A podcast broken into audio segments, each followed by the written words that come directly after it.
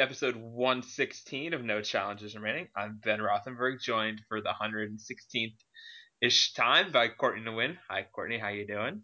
I'm doing well, and yourself, Ben? How's uh this little lull between the grass and the hard treating you? It's okay. It's fine. Um, it's giving I think everybody an opportunity to just kind of take a deep breath and reset for what is going to be, at least in my opinion, and I think in your opinion as well, a uh, a pretty intense summer. Uh, the summer of Slam, the summer of Serena, all that sort of stuff as as we lead up through to to New York. So I think in a lot of ways it it, it has been nice to just have a few weeks to take a bit of a chill pill and take a step back, even though there have been tournaments and there's been some great stuff happening. Lesia Tsurenko wins her first WTA title.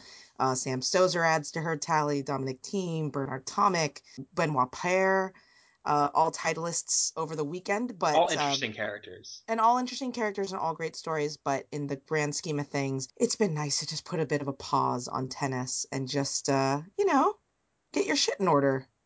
Quick take Dominic Thiem's hair. Yeah. Oh, hilarious. hilarious in a good way or bad?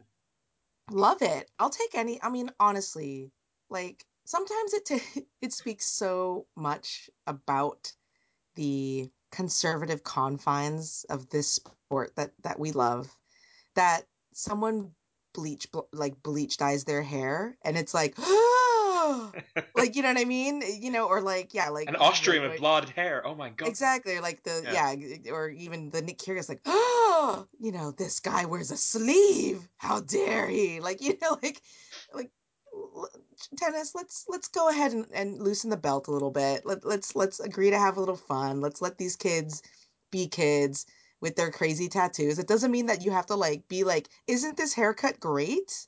Like you don't have to say that, but you can say like isn't it great that they're that everyone just doesn't look like they've been uh, popped out of some sort of uh, you know European tennis machine um, and everybody's cookie cutter. So I I like it. It it, it amuses me. I don't really understand the motivation behind it, but it amuses me. Yeah, nor me. And it's it's weird coming from him because he's so serious generally. So serious. He's not like a playful guy, and that is very playful hair. Unless you want to see it as like Dolph Lundgren bleached hair, in which case it's like or or Roger hair. Federer punk hair. Oh yeah, Punk Federer. I don't think he, my favorite. He, he doesn't quite have the, the the Punk Fed snarl. No. No, that's key. He kind uh, of he's got he, and the cut itself is kind of it's more Zach Morris. Zach Morris yeah. than yeah than than Punk Fed. Which is also fine. I'm happy with Zach Morris hair. Yeah. Um, so we'll talk not much about hair on the show. I think beyond this, unless we we'll see if it comes up. We're happy to discuss it, but we'll do a lot more questions from you guys. It'll be our second sort of question heavy show. We got lots of stuff from y'all, and we'll get to it. You ready to answer some stuff, Courtney? Let's let's answer some cues. Okay, here is the first of the cues. This is from Anu Anu Padu, who asks us regarding scheduling how much responsibility do you think tourney organizers should take should take for putting young talent slash women on big courts to help the longevity of tennis? Stars like Fed, Rafa, Serena, Maria, etc.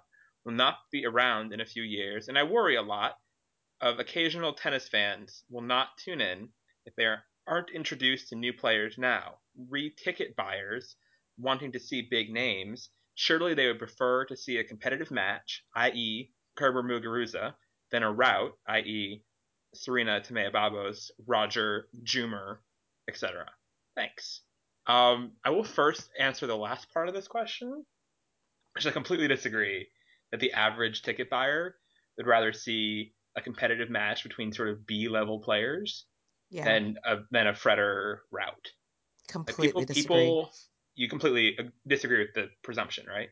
Correct. Yes. Yeah. I think we both, when we were reading the question, we're like, "This is a great question," and then got to the end, I was like, "But disagree with that the the assumption based in in the last part because that is absolutely not true." Hardcore tennis fans might prefer better matches, and I do. I'm certainly I consider myself in that vein of people who are close to the sport and would rather watch, you know, an epic, you know, Kerber Muguruza than Serena Babos. But people who come to tennis generally come to see the stars People, yep. people when they talk about when the City Open Washington tournament's coming up next week, people ask like, oh, who's playing, and I don't say like, well, a bunch of players who are in the 30s who are pretty evenly matched and going to give each other great fights. yeah. no, exactly. they want to know that Andy Murray is going to be there or that Roger Federer won't be there.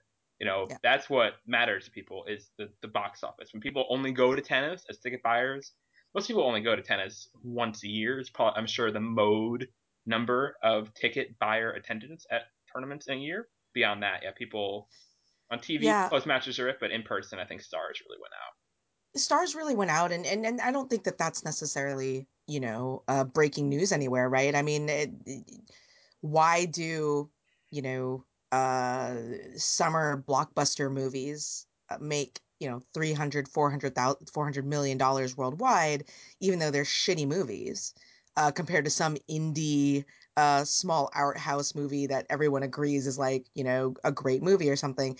It's because of the stars and it's because at the at the end of the day there are far more people who are uh, casual tennis fans who are going to pay to go to you know you know to go to, to tennis tournaments than there are the hardcores. And i think that that sometimes we don't really feel that way especially if you're kind of part of the the tennis uh, like online community like if you're on twitter or um, tennis forum or you know those sorts of or like tennis world in the comments like whatever is your online tennis community you become really accustomed to and, and kind of expect that um, all tennis fans are like hardcore tennis fans who are staying up until th- or waking up at three o'clock in the morning to watch yeah like a evenly matched you know Strycova Cornet match in the middle of nowhere, you know? And it's like, yeah, I mean, so, I mean, there is a, a, group of us that do, but we are not the ones that pay the bills. And the right. people that pay the bills are the people are, are, are broadcasters, A,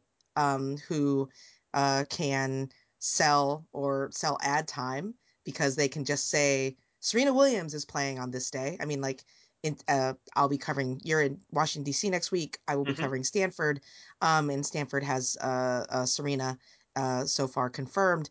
And yeah, I mean, they already have, you know, if you guys want to see Serena ticket buyers, here's when she's playing her first match. Yeah, Washington that is already, that too.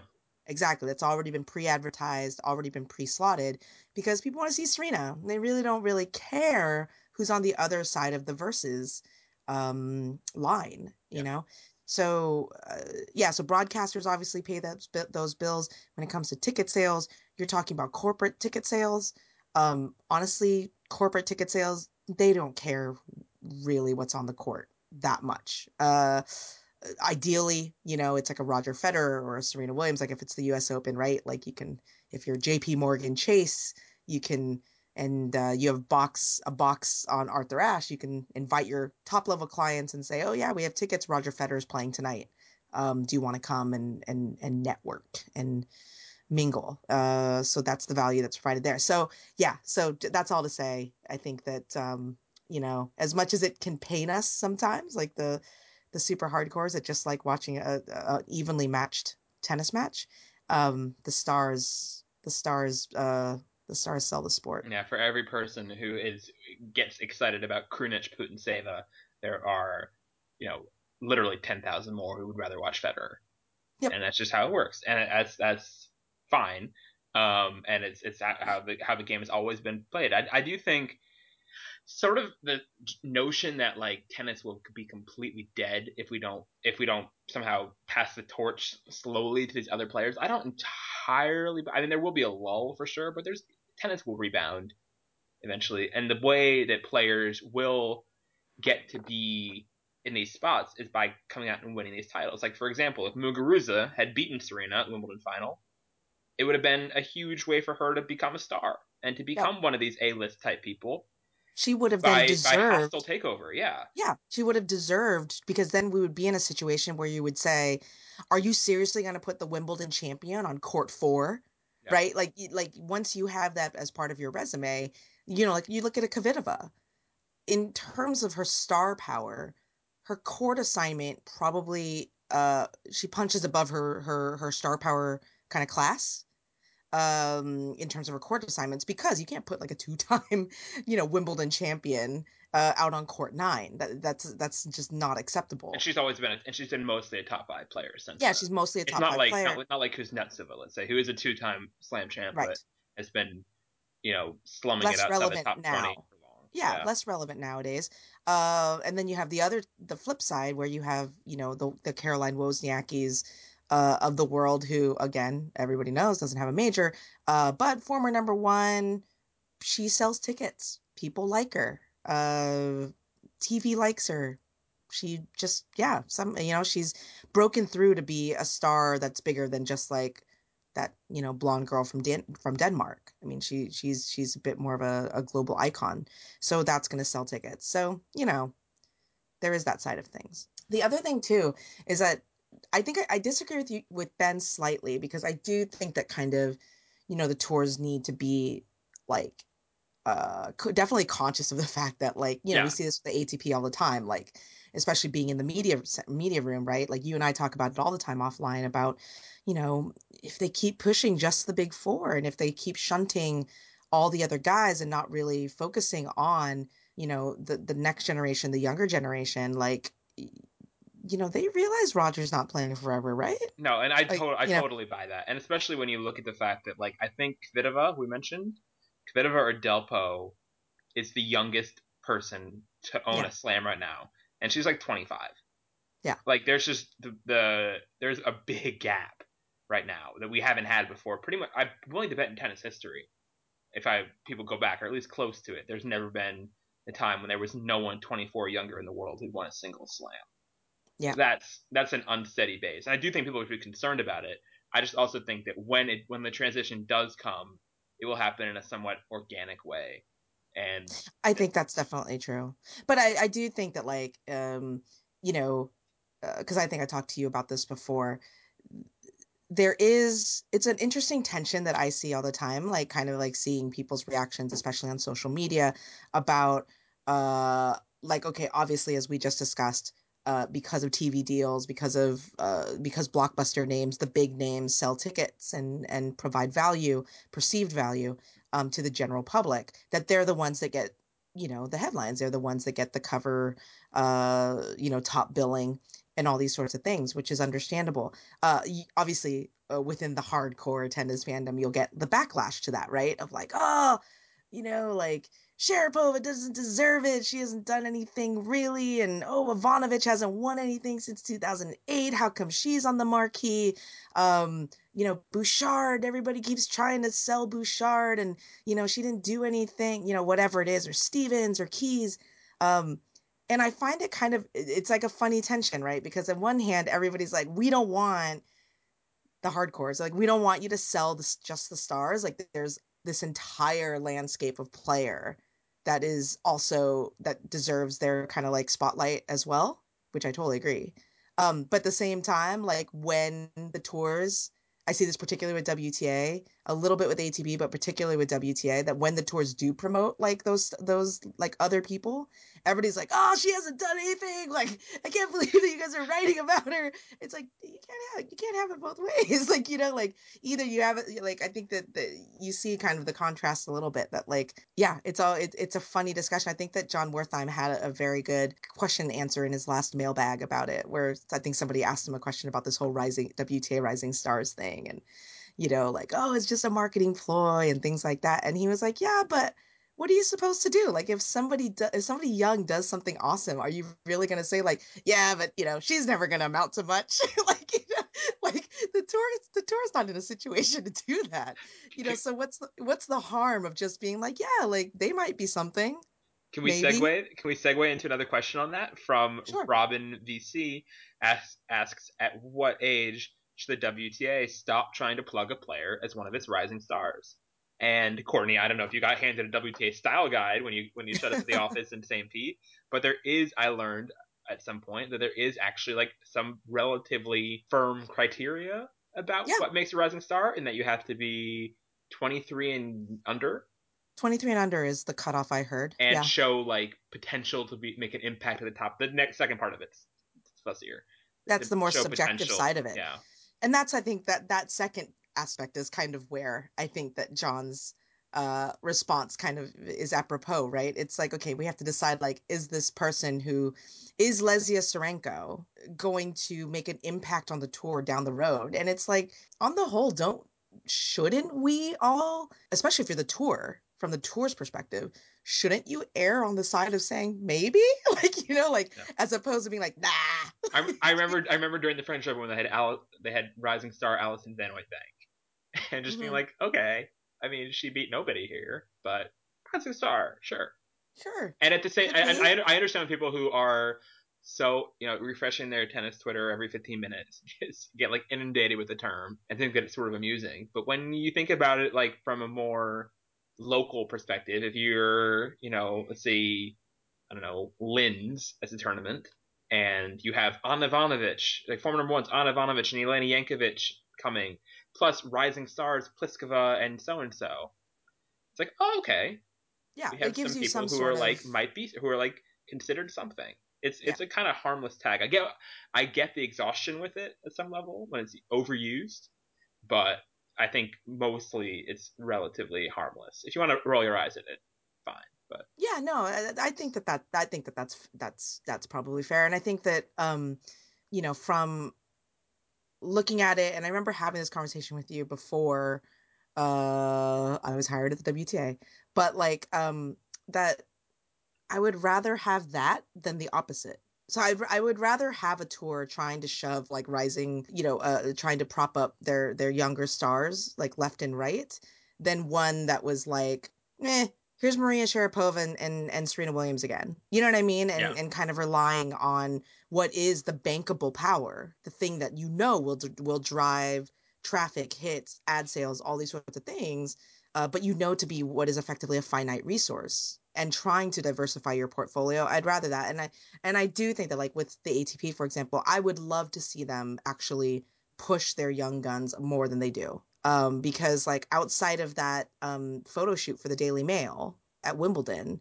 there the one where it looked really... like alex zverev was going to leap onto young chung Poor young Chung. Why is he um, on the um, ground? Let him stand up. And why I, Zverev like really you couldn't button up the shirt? It was very weird. Like I, I felt like there were some value judgments being the made. The unbuttoned shirt I was fine dressed. with because that the unbuttoned shirt was fine because that, that was very boy band to me. The whole thing was it was boy bandish. It was yeah. very like Backstreet Boys photo shoot from like 1990 like eight. Backstreet Boys plus like their manager Kyle Edmund who doesn't really belong in the band.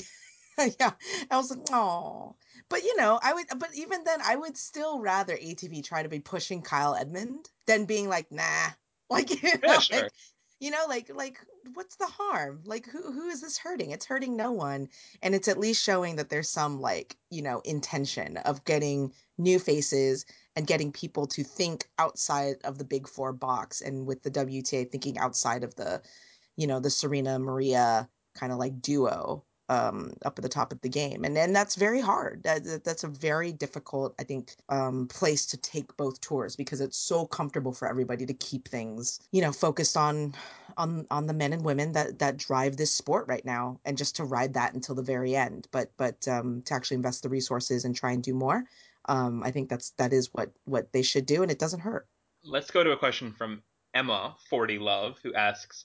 Who in the current crop of under 23s do you expect to be top 10 staples in the next few years? And I think I might edit this question to under 21 just because I know where a list of everyone under 21 is. Um, that's easier because I'm not always great at knowing who's 23 and who's 24. Because the annoying thing with ten- the annoying thing with tennis player ages is they change like yearly. Yep. Oh, and like and not at the same time. It's the worst. Yeah, every once in a while on Twitter, I'll send the like like fact checker update like you know belinda bencic is now 18 years old like you know like because you just get used to it like in the rhythm of it and then yeah and then something a day happens and you're like well shit i gotta revise especially that. becomes it becomes like their calling card especially for the teenagers it's like yes. his, his full name actually on his driver's license is 16 year old francis tiafoe or whatever you know they just have to go by this whole handle all yeah. the time so let's start with the men so top men currently 21 and under in the top 100 are uh, Dominic Thiem at 21, Borna Coric at 18, Nick Kyrgios at 20, uh, Thanasi Kokkinakis 19, Hyung Chung 19, Lucas Pouille 21, Sasha Zverev 18. That's it for the top 100. And then Kyle Edmund poking in there, putting his petition in for the band nicely. Uh, Kimmer Coppejans. I didn't realize Coppejans was still 21. Um, I thought he was older. That was I weird. he was older than that too. Yeah, Elias Ymer, 19 yeah. years old of Sweden, number 136. Yoshihito Nishioka, 19 years old out of Japan. The Japanese uh, press really like him quite a bit. And there's Little a name we haven't seen Little in a while. Uh, Adam Pavlasek. Yeah, he was talked about a lot when he was um, pitching rid of his boyfriend, obviously, yeah. when he was a child.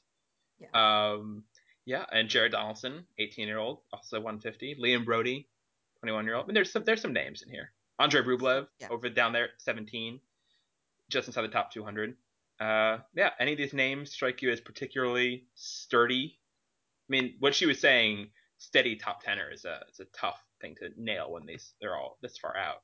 Yeah, I mean, I think it's so much harder to to to assess for the guys than it is for the girls because, um, you know, physicality matters so much in the men's game, and and you don't know, you know, how their bodies will will hold up um, especially the ones that are still teenagers. I mean, Thanasi Kokkinakis is like when you see him, he still has to me like a teenager's body. Yeah. Like I'm like, yeah, you're gonna need to, you're gonna need to get stronger. Pretty and, Yeah, he's, he's he's lanky. You know, uh, Young Chung can do the same. Pouille is, is is quite small, and and you feel like okay, let's see if you can bulk up a little bit. Zverev, good lord, last year I remember in watching him in Hamburg, um, just being like, how are his legs not breaking. Like as he was like kind of slipping and sliding everywhere. He looked like Bambi. His his legs were looked like toothpicks. Yeah. Um. So he's definitely a player who's gonna who should and can obviously get much stronger. I mean, to me, I think um top ten. Uh so hard. The safest bet of this group to be in the top ten at some point, I think for me is Coric. Exactly. Coric was my pick uh, of of this group. Um, yeah at 18 years old, he's already shown a lot of physical resiliency. He's a great competitor. Yeah. Um, and I think that what I like about Coric that sets him apart from maybe not with Thiem per se, but with the rest of the crew here is um he wants to work. Yeah. Like like he wants to be he's already in his head like incredibly professional at 18 years old, far more so I think than than Kyrgios or or Kokkinakis, who are still kind of like figuring out, you know, what they exactly want out of their careers. Although I think, I mean, putting Kokkinakis and Kyrgios in the same boat on that is pretty unfair to Thanasi. Um, but uh, yeah, so I, I mean, Coric is he's impressive, and I think that with him being the youngest of that whole crew, right? Yeah, yeah. youngest in top hundred. Yeah, it's the youngest him in top one fifty. Yeah. Uh, youngest until D- Donaldson. Donaldson at 154. Yeah. Um, in terms of being same so, year, I'm not sure if I don't know if Zverev ever Coric younger. Actually, they're both 18. Oh right, yeah, they're both anyway. 18. But yeah, no, Coric is, is physically, I think, uh, yeah, he, and that's just more resilient. That just comes with age. I mean, like someone like Zverev doesn't, and Kokkinakis don't look like they've really filled out. Whereas players like Coric and Ymer, Ymer is a pretty physical player already. Mm-hmm. He's a pretty strong guy. Um, Edmund. Edmund is. Edmund's pretty. Yeah, it's pretty strong guy too. He's only twenty. He looks like he's like bought into the Andy Murray school of like get ripped, of pale, not like in a.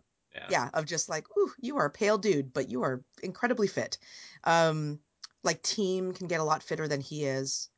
Um, yeah, so uh, you know that's the biggest uh, question for me is is is what happens. But at the end of the day, I mean, you look at like the ATP top 10 and and you look in 5 years and it's going to look obviously very very different. I think that it will look incredibly different after Rio. Um so, you know, at some point there will be at least, you know, five names that will vacate very within the next 5 years.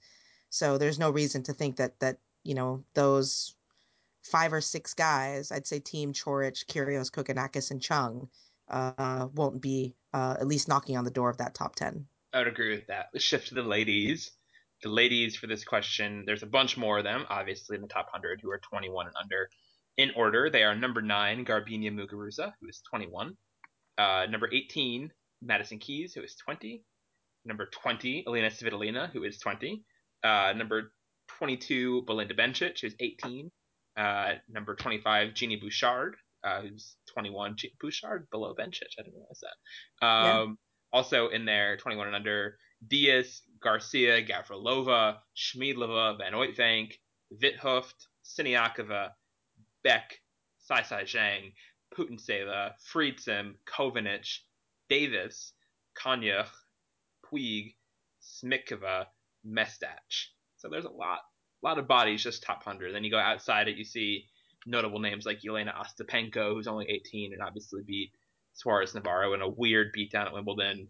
Uh, Dodin, Oceane Dodin's got a lot of hype. She's 18. Uh, Donna Vekic is only 19. She's 130 you know, there's there's many more bodies coming up at younger age. Risa Ozaki, no, who's yeah, Risa Ozaki, number 137, 21 year old, who's the one that that uh, beat Coco Vandeweghe in Acapulco last year and um, forced Coco Vandeweghe to be like, man, I should not be losing to this girl.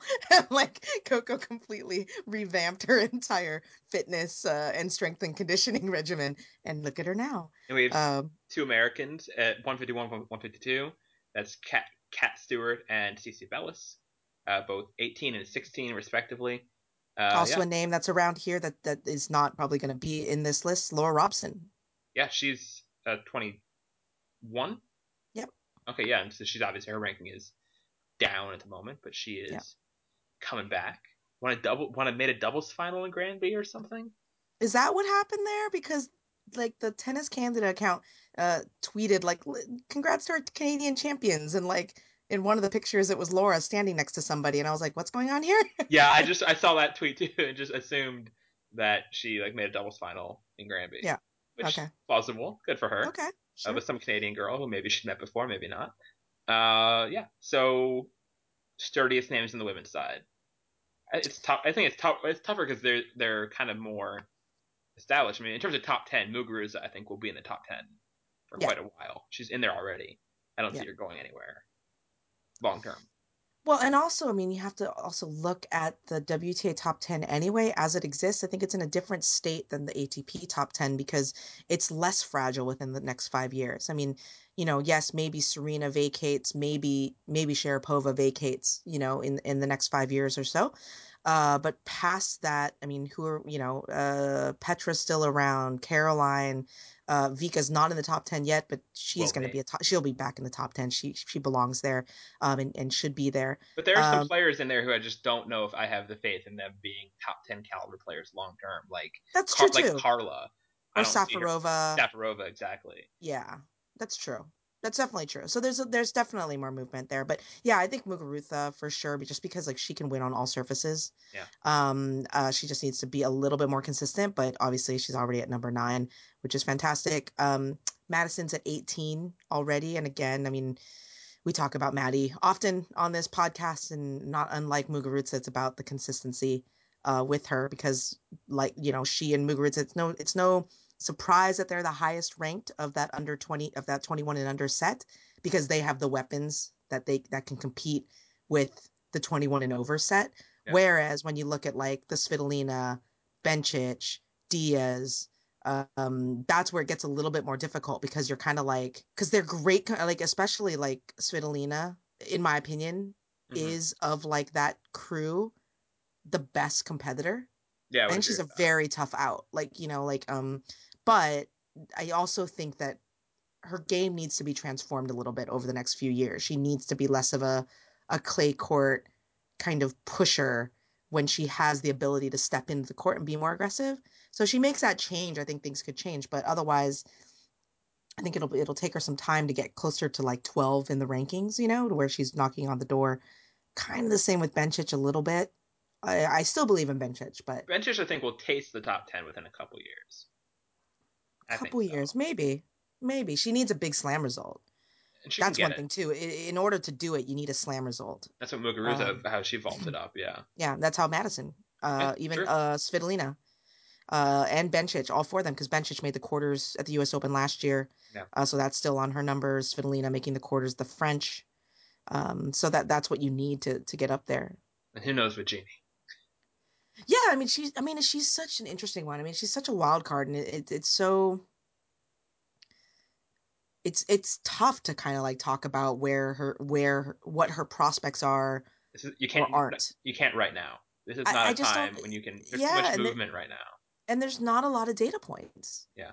If you want to, if you want to take the stand that like Eugenie Bouchard is like a future star, future talent, she will be back into the top ten in the next twelve months um, you're basing it off of a very limited sample size, which is one year, one pro year on the tour, right? Last year, um, and not even necessarily the full year, but like a, a six month stretch, six seven month stretch. Um, and then if you take the flip argument and say no, like she, you know, that that year was an anomaly. Again, you're you're basing it off of a seven month stretch of of this year of, Right. of substandard results. So it's it's tough. It's tough to know. Too early to know. Talking about too early, let's go even younger to talk about one of the big stories of last week and what was, as we said, kind of a slow week. A lot of people were tuning into challenger streams from Granby, where Laura Robson may or may not have made a doubles final, to discuss uh, Felix Auger Aliassime. I might be pronouncing that completely wrong because I've never heard his name pronounced because he's only 14. And he's brand new, won a couple He's matches. Canadian? He's French Canadian, yep. And he won a couple matches at the Granby Challenger in Quebec to make the quarterfinals there, being only 14, which is pretty unheard of on the men's side at all at the pro level. Uh, he hasn't even played junior slams, and he was beating players who were near the top 200 on the men's side. Uh, so Radazana asks us, what do you guys think of 14 year old 14 year old Auger uh? Uh, too young to start playing the tour, and I, I don't even think that we. I don't even know how we talk about somebody who's 14.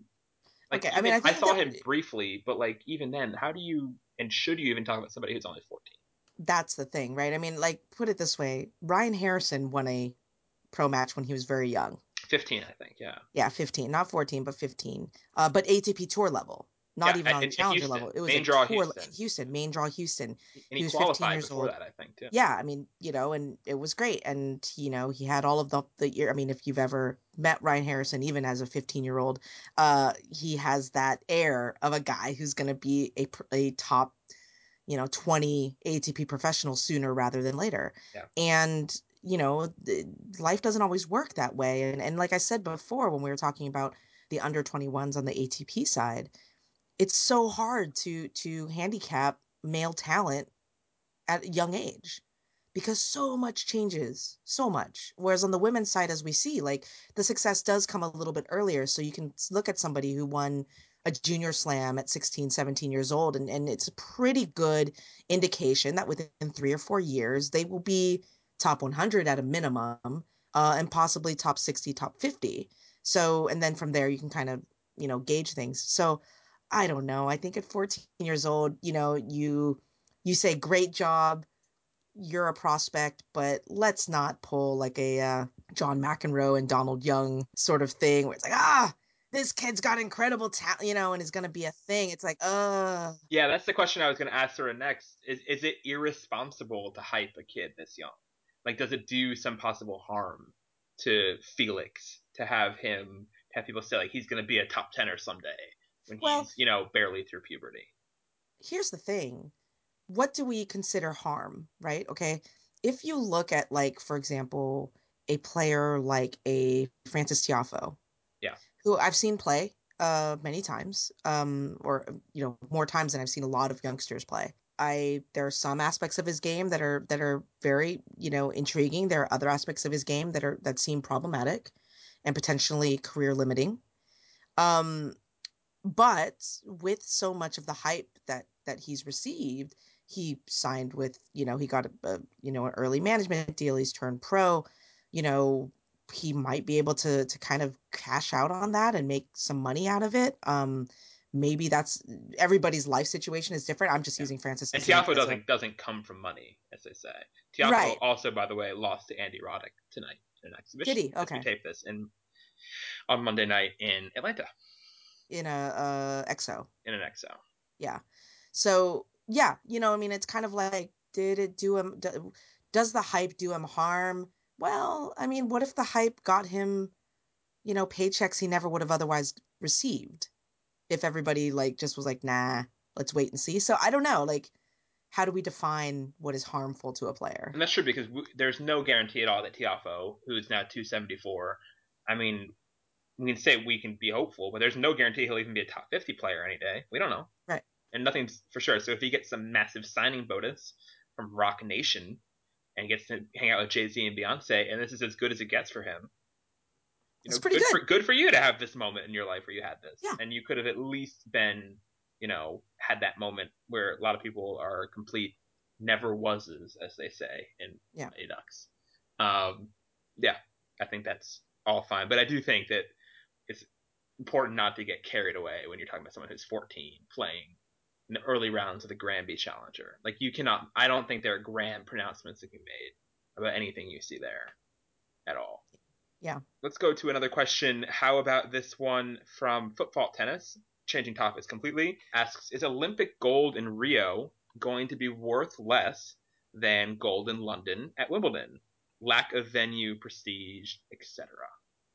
Olympics are coming up in less than a year, pretty much. That's crazy. We're getting ready for Olympics. Are you going to be there, Ben? Are you going to be in? Are you going to get to go to Rio? Maybe. We'll see. Yeah. Maybe. Do you want to go? I guess that's the yeah, other question. I think so. I mean, I, I want to try a different Olympics. I think every every Olympics is, I think, pretty different. Sochi was differenter than most, I think. Uh, yeah, but I would love to go to Rio for sure. But yeah, we'll see which tennis players are there. I think pretty much seems like everyone. I don't see anybody retiring before then, really. Do you like Olympic tennis? I I don't. I think it could be a lot better. I would like it more if it was some sort of Hopman Cup type format or something. Mhm. I think that uh, it just feels like a, a normal tournament, and that's what I remember so much about London, is that there were all, they build up to all these stories, like even little things like remember Paola Suarez came back for the Olympics, Yeah, that's right. and she like it was a whole year like hey I'm coming back for the Olympics it's gonna be so cool, and then she goes and she loses first round and it's over, and in doubles she lost with Dulko, and it was just like when you once you're actually in the Olympics, it's just like any other single elimination tournament. And so during the week, I don't think it feels much different. I like best of three for the men with no tiebreak in the third. It's an Yes. format. That's great. That's what how slam should be. I've been saying forever. That part I like about the Olympics. Um, you know, I like seeing players get excited when they win medals. It clearly means a lot to them. I think it should be in the Olympics. I, I don't think that it shouldn't be. It's a weird argument to make, I think. But yeah, overall, I wish that it was more unique. I wish there was some sort of team aspect or something. And I wish that it was possible, even though I know it can't be, with the pretty set in stone tour calendar for tennis to almost take more of a break for the Olympics. Because I think in 2016, I believe the Olympics are coming in between Canada and Cincinnati, like sandwiched right in there. Yeesh. Like Masters, Olympics, Masters, which is going to be brutal. Where is it? Rio? Oh, I thought you meant the one after that. Okay, gotcha. Oh no, no, no. The one after Sorry, that yeah. is in uh, Tokyo, 2020, That's right. Duh. I knew that. Sorry. and I just I 2024 blanked. is not going to be in Boston. It's not going to be in Boston. Oh, which is it would have been a, a kind of an adorable. it would have been amazing. It would have been Olympics wicked went. awesome. It would be wicked awesome. All the massholes would come out in full force. Gronk would light the torch. It'd be awesome. Jared Donaldson would be like Olympic age by then, and it would have been phenomenal. Oh, love, He's from New Jersey, which is uh, uh, sorry, he's from Rhode Island, which is close enough. love you, Boston. But also very wise. Do not. No one Do should not just- Olympics a No one should ever want to host the Olympics. I'm sorry, don't do it. Like if you are a, a fu- if you have a mildly functioning economy, uh, do not sign on to host the Olympics. I feel like it's a really aspirational thing to want. Like I understand why Almaty, Kazakhstan is bidding for 2022. Like you Right. should be bidding for 2022, Kazakhstan. Make your move, do your thing. But like, yeah, cities that are already known around the world and don't need aren't trying to make a big move anyhow, I don't think need it. Especially like all these middle range American cities like Boston. One thing if it was like New York wanted to do it, and they wouldn't need to do a whole lot to do it relative. It's why I was actually quite surprised that Tokyo put in a bid for it. Yeah, they don't need it. They really don't. Although it, I mean, I'm looking forward to like Ariake Coliseum getting a bit of a makeover because that place needs it. But Yeah. um, yeah, I mean, they really don't. Back to the question: Will it feel different outside Wimbledon? I think. Yeah, I- I mean, Wimbledon was a one-off. not I think. yeah. Wimbledon felt special because there was so much going on. Because in addition to all of, you know, oh, it's at the All England Club, and oh, there's going to be colors um, at Wimbledon. What it's going to be like to see people actually wearing, you know, pigment on the lawns there. Um, and then on top of that, you had Andy Murray, and you had this potential for him to basically once in a lifetime opportunity, something that he will never get a chance to do again, which is win a gold medal on home soil. And you had Mix Um, making its debut in Oh yeah, that's right. That's right. Mix making the debut as well. So, um, so it felt super, super different, and also it was coming on the heels of that Wimbledon final. There were a lot of different storylines. Serena was of- surging. Serena was surging. Yeah, there was just a lot. so I can't imagine that Rio will have that same level of drama, not because it's like like Rio is any lesser than Wimbledon. It's just like it's such a unique situation for for the Olympics to be held at Wimbledon. Um, but I think that Rio will have quite a bit of drama because we are talking about what is going to be the curtain call for I think a, a quite a quite a handful uh, of players. A lot of people. Like yeah, it could so, be kind of a a bloodletting afterwards. Yeah, like a bloodbath of or what's the like a car wash of curtains. Let's put it that way in terms of curtain calls. It's going to be yeah. like people who I don't think will play in Tokyo include pretty much everybody. Yeah, you know, like it's a lot of people who aren't going to play in Tokyo in terms of like it's just obvious ones. Federer, and Nadal, both Williamses. Uh, I guess Murray and Djokovic probably will hang around till 2020. I guess they would be in their early 30s at that point, but who knows? Um, you know, Sharapova probably won't make it to Tokyo. I'm guessing. You know, just a yeah. lot of different people will have their final Olympics there, and so that might ratchet it up a bit, especially if people announce in advance that they're retiring. Either I assume people will play the U.S. Open after because it's so close after. It'd be weird to stop at the Olympics and not do U.S. Open. For only sure, like only two weeks or something. Um, but yeah, it'll be a lot of a lot of farewelling, which we thought what? would happen a little bit in London, and it didn't really. It didn't really, no. But like, what if? Brian's also not playing past 2020. Oh yeah, the Bryans also. What if Serena has the chance to do the Golden Slam next year? Wait, hold on. So you're saying what if Serena reels off the next four slams as well? Is that really out of the question? Like really? I'm gonna bet against. Like really? you can. I mean, is it really? I mean, it's like it's not like an absurd suggestion. I think Djokovic will have a better chance to Golden Slam in 2016 than Serena. Oh, that's a good call. And so that's could. a good call. That's a totally good call. But okay, let's let's sidebar question, different question. Hmm. How different would it feel right now if both Novak and Serena were going for it in New York? Yeah, I don't know. I mean, yeah, it would feel different, but I kind of like Serena having the stage. I agree. She she she's deserved it.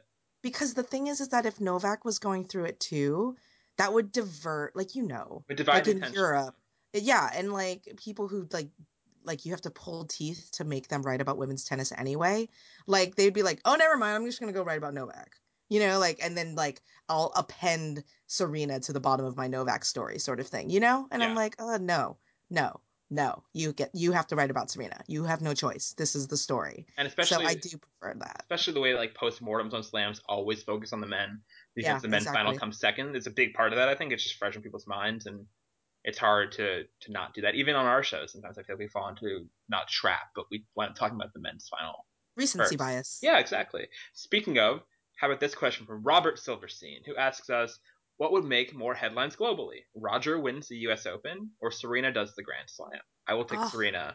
I think you're taking the opposite, Courtney. I think I'm maybe going the opposite. Like, I'm mad about it, but I do think that that, that well, it would be opposite. Why do you think so? Because I think that Grand Slam is Grand Slam. And maybe I'm American biased here, and maybe I'm a little WTA biased, but I think just a Grand Slam is, is bigger than some guy winning his first slam in his last uh, 13, 12 tries. I mean, I think that it's an underestimation of of the power of Roger, and um, and that at the end of the day, worldwide, um, I'm gonna go out on a limb and say there are more Roger Federer fans than Serena Williams fans. I agree with that. Yeah. Um, and so yeah, and so given kind of it's it's the cur- it's the cur- it's it's the curse that follows Serena that she she wins and it's not news because in our minds we think she's supposed to win. It's when she loses that it becomes like ooh, you know, and she said as much. Um and it's and I can totally understand that to be incredibly frustrating and very unfair to her. The flip side of it is but this is also the respect that you've kind of earned over the course of your career is that like it, it should be shocking when you lose because that's how good you are. Um, whereas with Roger, like he's this, he's kind of like the underdog now. Yeah. And everybody loves an underdog story. Serena's not an underdog. Not at all. So the op- whatever the op- complete opposite of an underdog. The complete opposite, right? Yeah. She's the one that gets root- rooted against everywhere, except hopefully this time in New York. Um, and so I think with Roger, it would there would be more storylines there. I think again it taps into a little bit what I was saying before about you know in a uh, sports writing culture that still puts the men ahead of the women. Um, people will then be more inclined to write the Roger story because it's like a more you know poignant narrative about fatherhood you know all that yeah. bullshit narrative shit like right? Like oh, fatherhood 33 34 twilight of his career people thought he was done all that sort of stuff. Whereas like with serena if she goes on to do this and she goes on to complete the, the grand slam it is a little bit of a like you know she was what we who she thought who we thought she was. It's coronation. It's not going to be a shock. And roger right. winning would be a little bit of a surprise just because he hasn't done it in so long. Although I will say that Roger, people talk a lot about how Wimbledon is really his last great chance. Roger is like pretty much just as good in New York as he is at Wimbledon. There's not much of a discernible difference. In fact, stat time, four of the past seven years, Roger has done better at the U.S. Open than did at Wimbledon. Yeah. There you go. I mean, he's made and, and that, last year, I mean, you look at it, you're just like, if not for a completely zoning Marin Cilic, he wins that tournament. He wins that tournament. He very beats possibly. Nishikori in the final for sure, especially how dead Nishikori was in that final. Yeah, Kei was pretty wiped in that final. Granted, Novak. Uh, granted, Roger was wiped too, but true. Yeah, I mean, he came so close. Everyone like it seemed like he was on the doorstep when all he had, because Djokovic had lost to Nishikori earlier on Saturday and when all Roger had to do to win the U.S. Open was beat Cilic and Nishikori, it seemed like it was a given. And then, Nisha and Cilic just dragged him, yeah. and it was it was kind of, of one of those like shocking. bunch a bunch of writers kind of like oh you know what I'm gonna get get a little bit of a head start, start doing my Roger Federer wins the tournament story, and then in about 45 minutes you were like Control A, delete good keystroke. Did you learn any new keystroke? I know you got your PC for WTA. Uh, yeah, I know. Did you learn it's... any new cool uh, Windows keyboard yes, shortcuts? Yes, for sure. I don't. I haven't memorized them to the extent that like I know my Mac key uh, keyboard shortcuts. For people who don't know, I have been issued a WTA laptop, which is um, great. It's a really good laptop, but it's a PC, um, and I've been using MacBooks uh, since 2009, since I left my old job. Um, so le- relearning to do everything on a PC has been tough. So I put out a call asking Twitter to help me with like keyboard shortcuts because I don't like using a mouse. Like, you know, like if, and so, um, you know, all of the basic stuff, the universal keystrokes like Control A, Control X, Control V, Control Z, Control T, all of those, like I already knew all of those because um, they work on a Mac. But yeah, the, they're little keyboard shortcuts to like basically kind of like if you set up your desktop the correct way with like kind of 10 programs like on the taskbar and you memorize like which ones are which like one two three four five you can just basically hit like window three and then that takes you to that program. Oh really? Like immediately which is pretty great. I, I like that try that right now but it might yeah, yeah. this recording. Yeah. No but if like you know how you have like that taskbar at the bottom? Uh-huh. On the left hand side like in the uh, the bottom should like basically in order from left to right it should be one two three four five six seven eight nine so if you hit the Windows button and then whatever is the corresponding window number, it should pop up immediately or go to it directly. Huh. Good yeah. to know. I'll have to play around. So yeah, like so I I'm trying to memorize all of the keystrokes to get in in and out in between uh uh windows because on uh my Mac I use like the all the gestures on the t- the trackpad which are very like quick in terms of being able to clear the desktop. It's just like one swipe to access all of your programs, and then click is like a swipe and click. It's very fast. PC doesn't really allow you to do the same thing, so I have to like relearn all that sort of stuff, which is annoying. But um, watching somebody who's really good at keyboard shortcuts can be mesmerizing. Oh yeah, no, my my secretary went um uh at my old job. Uh yeah, she was the same way. Like she literally never used her mouse even like highlighting in documents like she used like keyboard yeah. strokes and stuff and like i would obviously stand behind her as she was like kind of putting the final touches on the stuff that i had, had to file and stuff and it was incredible i didn't know what she was doing and what keys she was hitting but it was like a different level of like uh yeah jedi jedi knowledge greg bishop awesome. formerly of new york times now sports illustrated is the same way he's like his things fly around and it's magical yeah. And I highly recommend watching over his shoulder if you ever have the chance. Um, which you probably won't, most people. But you know, if he wants to put on a show. Bish. yeah. Um, here is another question. You mentioned this site earlier. This question is from Sang Pogorge. I'm sure I'm pronouncing that wrong. Uh, asked, "Do you pay any notice to Tennis Forum?" Oh, Tennis Forum. Why don't you explain Ben Tennis Forum to everyone? Tennis Forum is was formerly known as WTA World back when I first found it. Really? I didn't know that. Oh yeah, yeah. No, back in like 2000, like I first saw it in 2006 or something. It was called T- WTA World, and I think they had some sort of uh, copyright thing with. Oh, that makes sense. Yeah. And so they changed their name to the Ultra Generic Tennis Forum. Um, and it's a women's tennis site, and it has an incredible amount of just like catty snark about women's tennis. Um, and it's a place that's like at the same time clearly has a lot of love for women's tennis, which I obviously appreciate, but it's also it enjoys being super super juvenile. But it's also really wide ranging. It's a lot of people contributing to it, and before Twitter especially was one of the better places to sort of find like under the radar tennis stories on the women's side. Um, so it's a very active, very international membership base. Um, doesn't have the best reputation for being nice or civil on any level. Um, it's sort of like the 4chan of tennis, I guess, on some level. Yeah, Is that fair? Yeah, Yeah. that's fair. Um, so I know a lot of players have. I've heard of different players going there and finding nothing good and feeling scarred. Um, yeah. Tennis parents.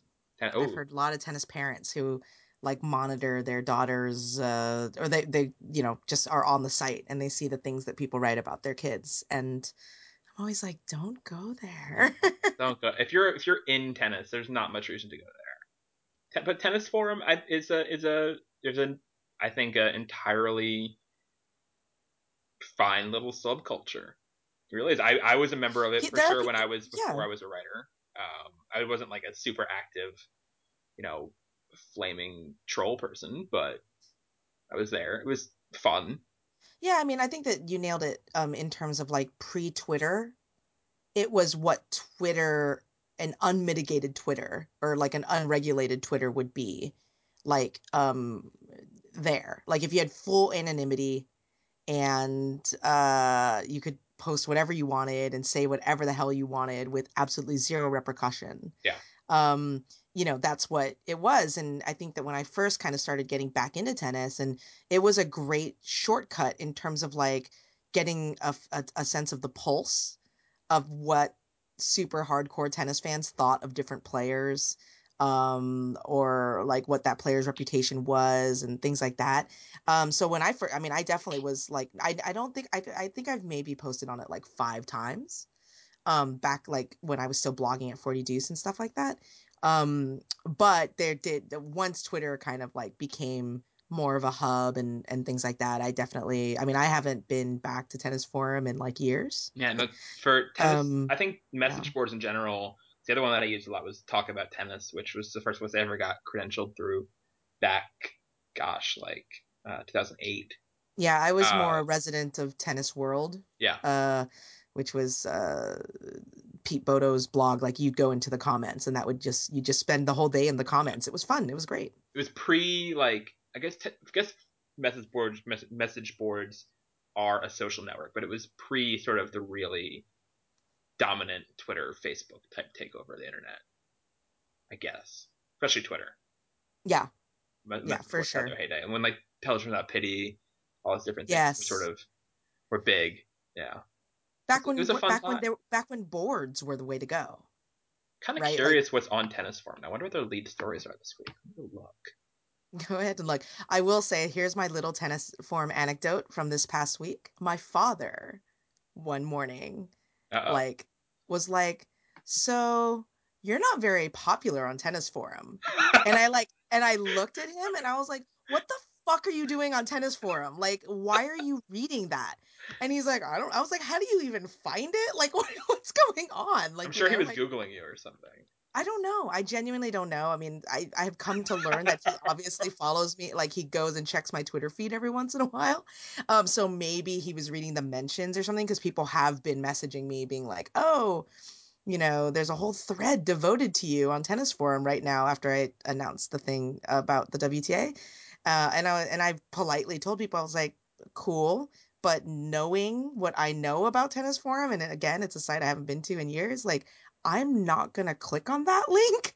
Like there's nothing good comes from from doing that and uh for me anyway but um but yeah it was kind of mortifying and actually genuinely made me sad like that like my dad had like read I'm sad. I hope my whatever. parents have never. you know what i mean before, like because yeah. it's like like he has no context of what it is like because he was like what is it exactly and so i was explaining it to him and he's like oh because he thought it was like a like you know just like a he's really into photography so he goes on he hangs out a lot on like photography boards Yeah. which are completely nerdy and geeky and really high-minded and civilized Yeah. you know when, when they talk about lenses and specs and aperture and all that sort of stuff so i think that that's what he thought like tennis forum was because i don't think he like jumps into the, all the all the other threads so i think that it took him quite by surprise The whatever he read the And I was most like, recent topic on the general messages of Tennis Forum: which tennis, which players have the biggest boobs on tour? That is the most recent topic updated. okay Let's see. Uh, uh, yeah, no, I have read my, I've read, you know, what people say about me on Tennis Forum, which is obviously not smart always, but it is still an interesting sort of pulse to tap into on of the tour. I think on some level. I mean, it's good to sort of have some sense of what the what that world is thinking, even if it doesn't. I, I completely disagree with the notion I've seen a few times people who say that I get like store or that the press gets all their story ideas from Tennis Forum. I don't know when that ever happened. I'd be surprised if any journalists were really doing that. If there are specific examples, Yeah. okay, but I certainly don't would never do that. no No. no Okay, uh, let's move on to a different topic. Let's do one of these email questions. This is from Joseph Healy, who says, "Love the podcast and congrats to Courtney on her new gig with the WTA. Congrats, Courtney. thank you Who is a player? you are clearly not on tennis forum who is a player whose brief run of success, whether that's at one particular major, during a specific calendar year, or otherwise, seems so bizarre in hindsight that it's almost tough to believe? Certainly, I don't mean to disparage players by saying that success was a surprise, but there are some results that are just so out of step with most everything else in that player's career. And then Joseph uh, Joe adds uh, Robbie Ginepri making a slam semi at US Open 2005 as an example, and Jerzy Janowicz in 2013 Wimbledon. Um, kind of really quick sidebar back to the tennis forum before we get into this question. Did you know, like, the tours obviously pay attention to what's on tennis forum, or the WTA does anyway, yeah yeah yeah to yeah. the point where they once put like a help wanted ad for like a job opening they had on tennis forum and like took i think you told me this yeah yeah, no, I heard that, and I know someone, I know who it is at WTA who got their job from being a tennis forum member, which I just think is interesting. That it is, you know, something of a resource of like finding this community of women's tennis aficionados. Oh, Anyway, for sure and and nowadays that's twitter yeah, exactly. nowadays Um, people that they, they do they do find it on twitter but that is also you know let it be known the powers that be are watching so Yeah. you know if you yeah that's you know if you say whatever probably not going to get a job no, if you want the job in the first place which many people don't want anyway so it's No. fine definitely not. So, according to this question, whose brief run of success, whatever, looking back, seems the most like, huh, of all? Okay, I have, I have a quick. Um, my first thought on this go ahead yep is at also 2013 Wimbledon. It was Wimbledon, but she didn't have the the most broken draw. With Kirsten Flipkens making the semis of that tournament. To me, Yeah. that just stands out as a complete huh. That was never backed up whatsoever afterwards. That's my first thought. that's a good, that's a Janowicz. Janowicz, we knew had the skills that year. He made the finals of Bercy, I think, less than 12 months before. Um, and he was a big, powerful serving guy. Who had, a, yeah had if you some- see if you problems. see his game yeah if you see his game you know that if it lines up yeah, it's powerful right.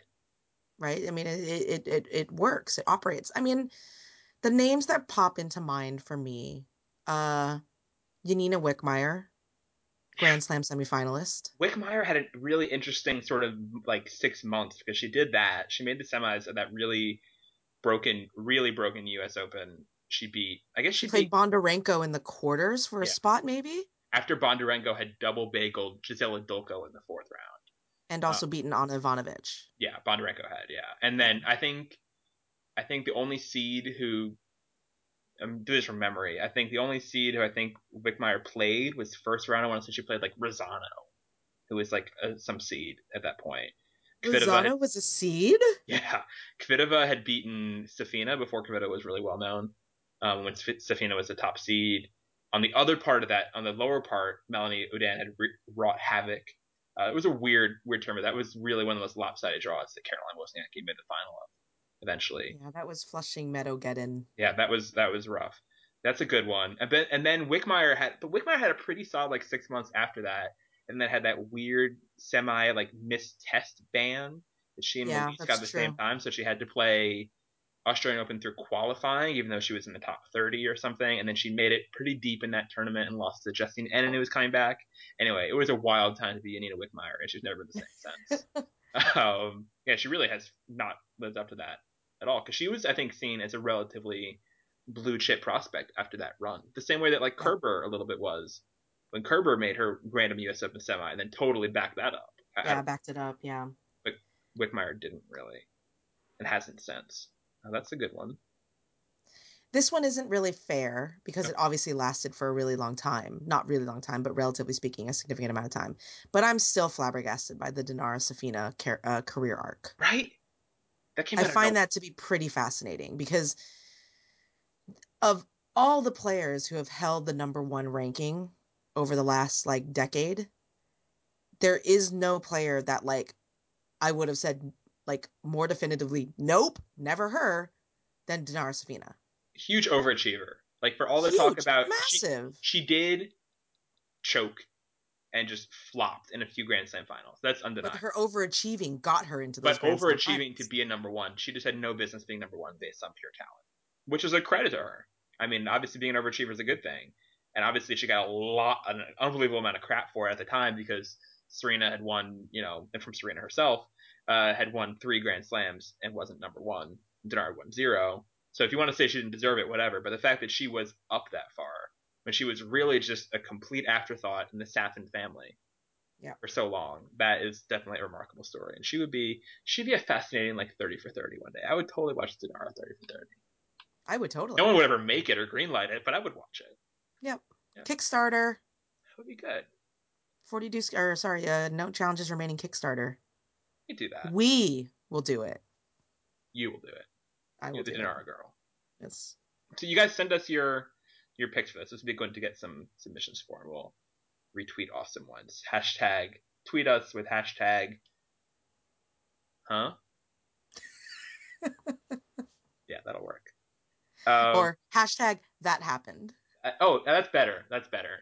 Hashtag that happened. Yeah, like remember when Aravane Rezai won Madrid, and then Maria Jose Martinez Sanchez won Rome right after? MGMT. Huh? That happened. That happened. Uh, let's do let's let's wrap up the questions with uh we got quite a few requests for take a number. People want it. Uh, Frampton wants it. Shola wants it. Everybody wants it. Do we want it, Courtney? Not really, but I want what the people want. Right. It's so hard. It's a daunting thing to do. It's tough. It's tough. We'll see. All we'll right, see if it's any let's good. We'll Let's see. do. So we're gonna for those of you who haven't heard take a number before, and we haven't done it in quite a while. Uh, this is where we take a number between one and a hundred and talk about the number who corresponds. Sorry, talk about the player who corresponds to that number. We just talk about the number. Like uh, 84, that's a swell number, divisible by 12. Uh, we could talk about the player on the ATP WTA rankings. It corresponds our thoughts, feelings, emotions, reactions, whatever to this player. You ready to go, Courtney? I'm ready to go. So our number between 1 and 100 this time is doo doo doo 60. Some round number. Can't be too mad at 60. All right, Courtney, you looking at the ladies? I am. Okay. Courtney, who we got on the ladies' side at number 60? On the ladies' side, we have a young American, Okay. one of the younger Americans, um, who uh, had a pretty fine start to her pro career, notched a couple of big wins over Caroline Wozniacki, Mm, hmm kind of uh, signaled her arrival, and then uh, uh, came down with mono, I believe. Yep. And um and has really just been battling to to get herself back up, and is actually at sixty is is, is pretty darn good for her. We're talking about the one and only Teaneck, New Jersey's finest, Christina McHale. Christina McHale, Ex Tina McHale. ex Tina, ex MC. It'd be such a good rapper name if that was her. That's a good. name. That's a great Right? rapper name. I feel like Christina McHale, no offense to her, would not be a great rapper. Probably not. I don't Probably feel not. like she has the flow. No. But she could do something maybe that was like really because Christina McHale is like very chill. She's super chill. very low Very pulse, nice. very low pulse. Very like, nice. in a compliment way, just like Yeah, yeah, yeah. unflappable. Um, but yeah, I mean, you know, uh, so far a solid career. Obviously, like I said, trying to get back to things. Has yet to win a WTA singles title. Those uh, couple of wins against Caroline Wozniacki that summer. I want to say 2012, maybe. That sounds, Sounds about right. Uh, No, yeah, it must no, it was 2011, I think. Okay 2011 um really kind of uh, made everybody start to pay attention a little bit more to her there was a time when she was the number one two or number three american Yeah, she made the Olympic team in 2012. She Yeah. was in there. Oh, let me say the guy before we, we can get back to Oh, I'm sorry. a bit, but we should say her dance partner um, from Spain. Christina speaks Spanish. Is Cuban. She so they, they can talk. Uh, this guy uh, made a big move in the very lower levels of the game. It was sort of a under the radar like hot pick at one point, and it's kind of faded away since, but steadily up to number sixty, which is totally respectable. It is Pablo Carreño Busta. young He- spaniard X like that's another great rapper name, Busta. pcb PCB and, and yeah, they, they could totally pair up. Yeah, Only, xcm and only- pcb solid remix right? I think so. What kind of music would they make? Something, yeah, Jersey-ish with Spanish flair. I don't know. like basically so basically you're saying a fat joe song PCB is oh, 24. I thought he was younger than that. He's, he's already 24. It does sound yeah like no yeah boost is boost is young yeah, but I thought he was younger than 24. He's already 24. He's been around. A yeah while. yeah I remember when Busta had his like run, he went like on a huge tear of winning like five futures in a row and like a challenger, Yeah. something like that. Maybe He's a two very challengers. nice guy. this is I, I will say this about this this this duo of PCM or sorry CM X, XMC and PCB Nice people. is that they're incredibly nice people like both like equally so like Pablo Carreño Busta is just like an incredibly nice quiet shy Spanish guy who's just like doing his doing his thing and and, and going about his business and he's he's very nice anyway, so he got went on that run of winning all those futures and challengers, and then he drew in his first ever slam match. He drew Federer at the French Open in I want to say 2012, and a lot of people thought like, "Ooh, Federer could be in trouble here," and then he lost like in really routine straights. And it just goes to show not to read too much into challengers almost ever when Yeah. it comes to being a really pro tour, like top level. Obviously, and playing and just give a lot of credit to how big a step up it is. It should might seem like obvious, but how big a step up it is to play Federer, I believe it was on Lenglen at a slam, and how nothing, no matter how much you win, things can't prepare you for that. Yeah. You really need reps. And maybe and Busta is young. I mean, I can totally see him being someone who gets to be seated at a slam once or twice in his career. I don't know how much upside he has, but he can be like a poor man's Robredo. I think. Maybe. Eh, Tommy has a little more charisma Okay. than, Tommy, than does Tommy have that much charisma? I would never. he does. Okay. When you speak to when you speak to Tommy, he's very like he's actually a very he's a charming human being. He seems I like just been on results more than anything. oh yeah maybe nah I don't know. Okay. I don't know. But I don't anyway, I don't know if PCB's game is is is as is there. PCB though is important because he is the only young Spaniard, like the only one. This is a generation that is not there, following up this generation of, you know, Ferrer, Nadal, Lopez, Verdasco, Robredo.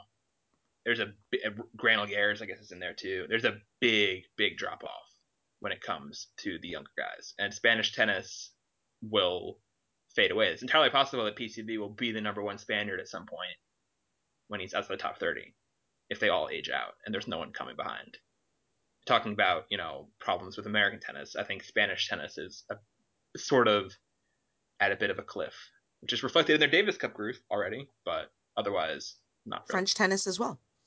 French French have they have more though. They have Pouille, they have locally, they have you know uh, that other guy. Um, no, no, no, no. Uh, Quentin Halys. They made this. You know, they, they have other champs. Oh. I can name French players mm. who are young. I cannot name Spaniards who are like. Fair enough. Up there. Fair enough. Anyway, that's what my thoughts on Pablo. Christina. Christina's like a nice girl. Like it's the thing with Christina. She's hard to make super interesting at this point. When she had a lot of big wins. You mentioned the wins over Wozniacki. She had a win over Kvitova and Indian Wells mm-hmm. also, and Kvitova was number three in 2012. Right. Um, and during that Indian Wells Armageddon year when everybody got norovirus or whatever, um, yeah, she was doing well, and then it's faded away and hasn't entirely come back yet at all. Yeah, no, but she's. Pushes, I mean, she's. Yeah. She start. Yeah, she's starting. I think to play better tennis now. I mean, she she had a pretty good grass court season, wasn't too bad, and um, you know, and she's she's best on hard court. So maybe at the U.S. Open Series, she'll she'll make a move. But yeah, I mean, she, that's. I mean, it sounds weird, but it's. And I don't mean it as an insult because, especially in tennis, it's it's it's a incre- it's it's a compliment. She's just she's just a very nice, normal American girl. Uh, Christina McHale slightly on the shyer side. Um, her sister Lauren McHale uh, plays at Duke. No, she played for UNC and stopped. Oh, UNC. Stopped. Okay. And now she's and now okay. she's been Lauren McHale has been traveling around the tour. Uh, we're doing various jobs for different different people. She was working for Channel Seven Australia at Wimbledon. Yeah. As like a production assistant or something.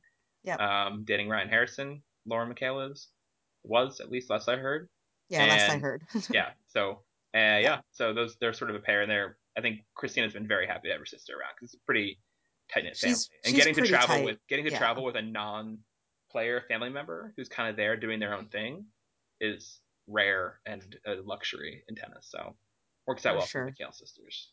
For sure. And yeah, she I'm looking at this Christina McHale press briefing that was sent out before Wimbledon by our good friend Katie Spellman, who represents uh, uh, does Christina McHale's PR, also obviously represents Petra Kvitova. Um, but here are a few did you know facts about Christina McHale. Oh boy. One, she's a die-hard Yankees fan, which if you follow her on Twitter, you do know. I don't. Um, uh... She is fluent fluent in Spanish. Very proud of her Cuban roots, and this is always one of for me like the coolest fact about Christina McHale. She speaks Mandarin. Yeah, because she grew Mandarin. up in Hong Kong. So like when she's in China, when she goes and does like the China swing, she's like totally comfortable. Like she loves it. I've talked to her when I've been over there, and she's like, "Oh yeah, it's really fun," because she can actually communicate with people. So that's pretty good. She's now with Lacoste. Okay. Um, uh, the French Open was her first tournament after teaming up with Lacoste. She walked the purple carpet at the WTA pre Wimbledon party presented by Dubai Duty Free uh, with American actor Kevin McHale, who uh, was on Glee, um, the kid in the wheelchair. Um, I don't know how oh, they the know each other. Yeah. Oh, okay. But he was at the party. Because someone from WTA was trying to tell me like this isn't that awful, but was trying to tell me like, oh, Kevin McHale from Glee, and I like I had no idea. I don't watch Glee. I don't. Like I don't Glee. watch Glee. Yeah. But if someone had been like, oh, it's the kid in the wheelchair from Glee, I would have had some sense of who it was because I've at least yeah. seen it enough to know there was somebody in a wheelchair. But without that context, I would not have known because I don't like Glee. People think I like Glee. I do not. I would never think that you would like Glee. Thank you. That means a lot to me, actually. You're welcome. Um, more Christina McHale facts. Uh, she loves rap and hip hop. She is most likely listening to Pitbull or Rihanna before she walks on court. Okay. And she just started watching The Mindy Project. That's an those are your Christina, those are the Christina McHale facts I have for you. Uh, much love, Katie Spellman. And I will say, Christina McHale facts are useful because Christina is is so like unassuming and un you know has a much smaller presence than a lot of tennis players who can't, being an individual sport, a lot of tennis players have, I don't want to say ego, but have a lot more sort of presence around. Yeah. And Christina doesn't. Christina is very much not somebody with any discernible ego or arrogance or, hey, hey, look at me at yeah. all. Almost to a. She's out there to just play her play her tennis, work hard. She's a very hard worker. Um, Here's a question and, for you uh, about yeah. Christina: Is she lucky okay. or unlucky to be an American and therefore under the radar? If Christina McHale had been British, her life would have been so different. She would have oh, had such on. a I mean, that's that's you could say that about everybody. But Christina McHale, especially though, because she's been so overshadowed in the U.S. Like if she was in from most other countries, she would be higher up on their radar than she is in the U.S. Almost any other country, maybe bar Russia or something. Maybe. I mean, I don't know. I find that to be just kind of like a empty hypothetical. Okay. Because any player who would be like the number one of any country is going to be better off than being, you know, the no, number twelve of one country. No, I'm just saying even no, but even just like a different country that has different sort of climate, like even France, let's say, where well, first just... of all, I don't think that any. I don't think that. I think you have to be cut of very, very d- uh, strong cloth to be British tennis player. Yeah. And I don't. I'm not entirely sure that that would be a uh, environment that would be comfortable for, for McHale. Yeah.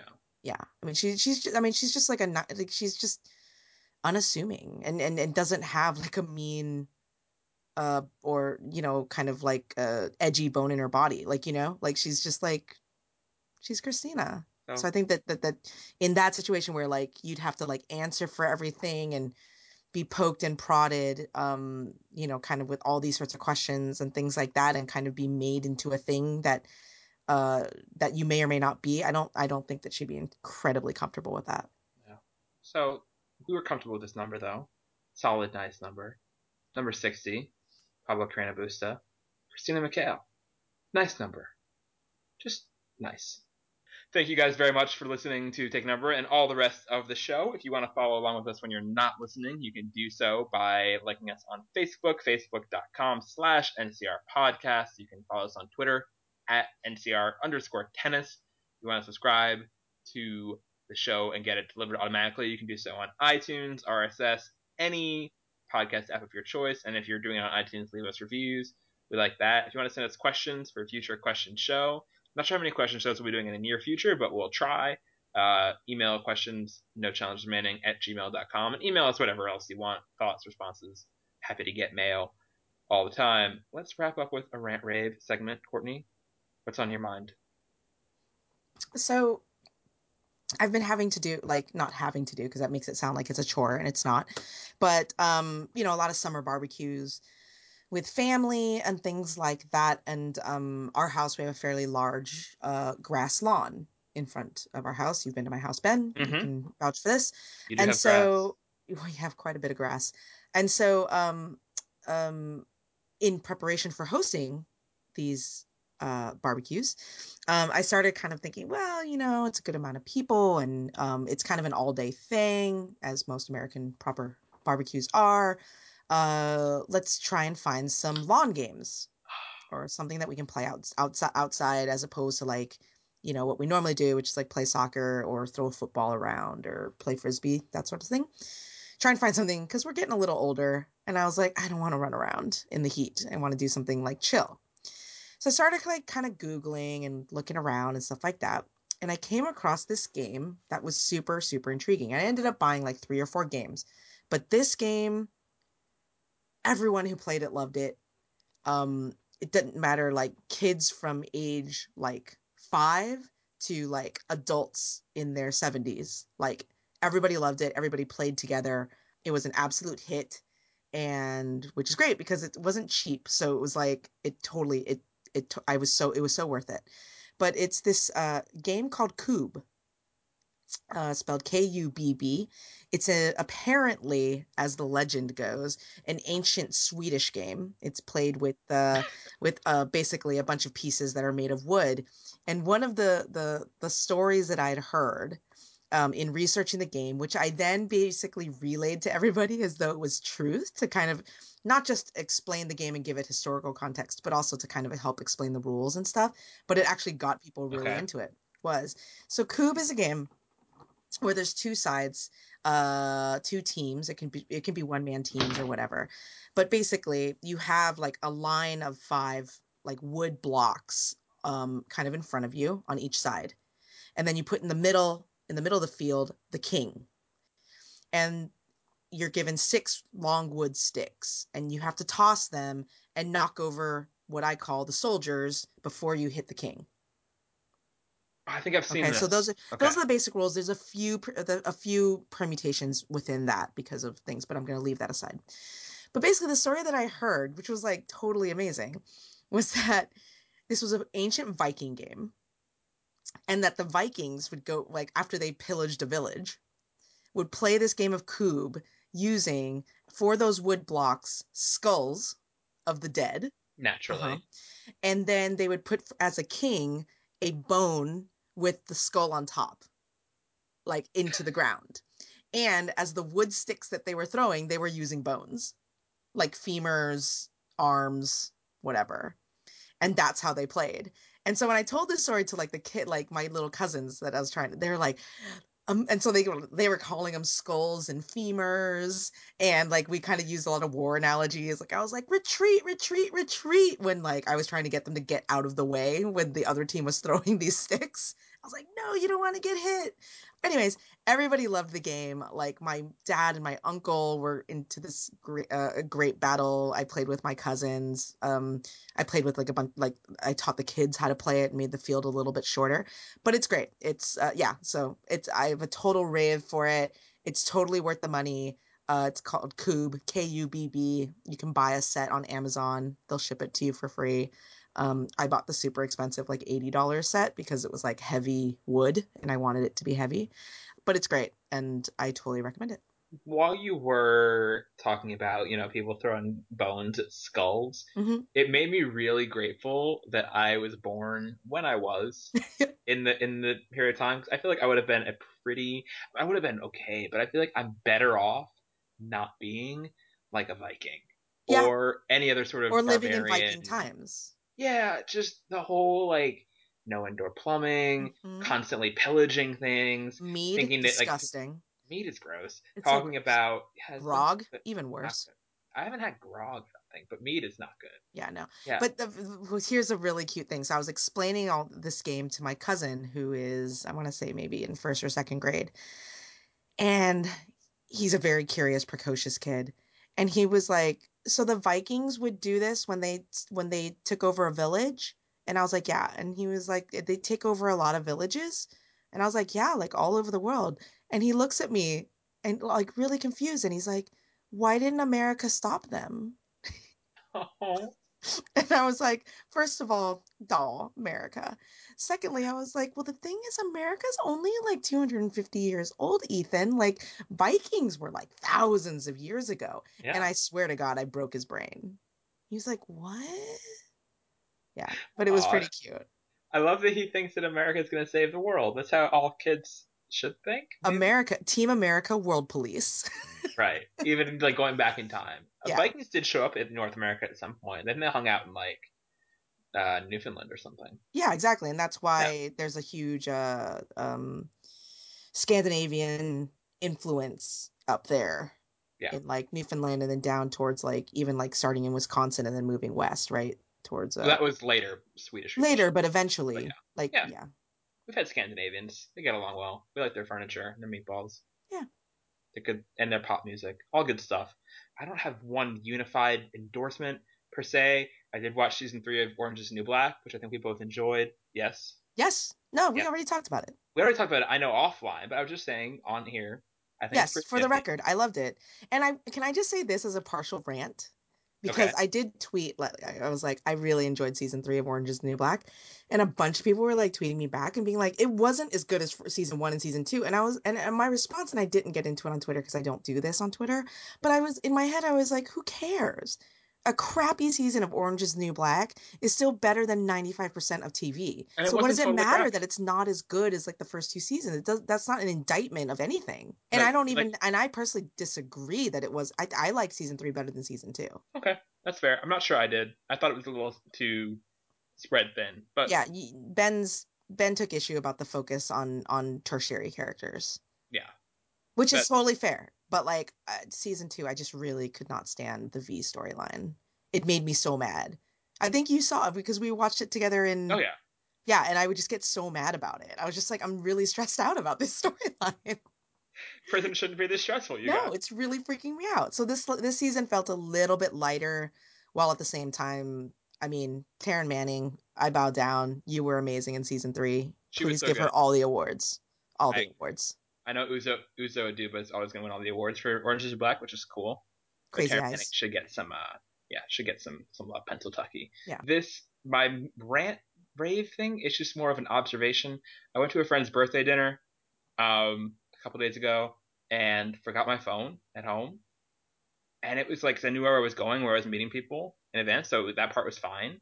And it wound up being like really nice not having my phone. And I was thinking that it's something people should try to like coordinate if they can more often. To like pick a time and place, meet somewhere for dinner, and like everybody leave their phones at home. Just like literally not with you, and you'll be surprised that like it's not. I almost never was like, oh, I feel naked and vulnerable without this. hmm It was fine. Overall, I give it a thumbs up. Maybe not two. I didn't know what time it was a lot of times. I didn't have a watch, but otherwise, it's an idea. I realize I look at my phone all the time. It's not going to dictate future behavior, but for that one, you know, stretch of five hours while I was out, it was cool. So, if you're into that, maybe try it. I'm glad. I'm glad that you realized that you could go five hours without looking at your phone. Oh, I totally can. Yeah. I've Especially, never, I've like- never, I've never seen that side of you, but okay. Likewise. And with that, we'll leave you guys to look at whatever you want. Have a super time. We'll be back to you next week when we hear from you. We will be back at our battle stations. I'll be at the City Open DC. Courtney, you'll be doing Stanford. Bank of the West Classic. Back on our grinds. Mm-hmm. Torque beats on. It And we'll does. see you guys later. Bye, guys. Lights.